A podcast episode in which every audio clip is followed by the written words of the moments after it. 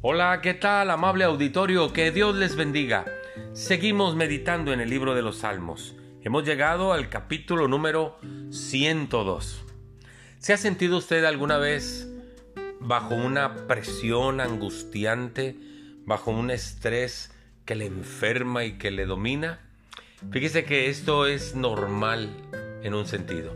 Hasta los hombres de Dios se sintieron así. Este salmo es una expresión de ello. Dice el versículo primero en adelante, Señor, escucha mi oración y llegue a ti mi clamor. No escondas de mí tu rostro en el día de mi angustia, inclina a mí tu oído, apresúrate a responderme el día en que te invocare. Luego dice el versículo 3, porque mis días se han consumido como humo y mis huesos cual tizón están quemados. Así se sentía esta persona, imagínense. Dice el 4, mi corazón está herido y seco como la hierba, por lo cual me olvidé de comer mi pan, y por la voz de mi gemido, mis huesos se han pegado a mi carne. Me brinco hasta el versículo 11, dice, mis días son como sombra que se va, y me he secado como la hierba.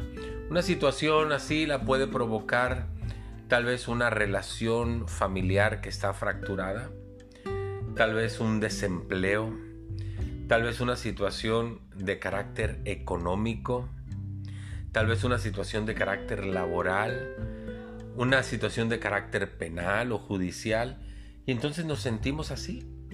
¿En qué se apoyaba el salmista y esperaba en quién? Mira lo que dice el versículo 12.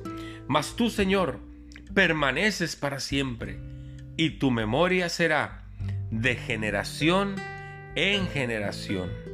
Luego me brinco al versículo número 17, eh, perdón, el 18.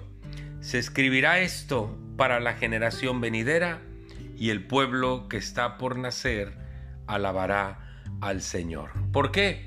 Porque como lo dice el 17, Dios habrá considerado la oración de los desvalidos y no habrá desechado el ruego de ellos.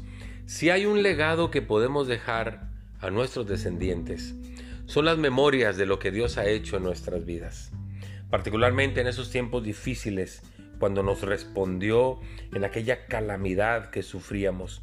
Por eso dice el 18, se escribirá esto para la generación venidera y el pueblo que está por nacer alabará al Señor.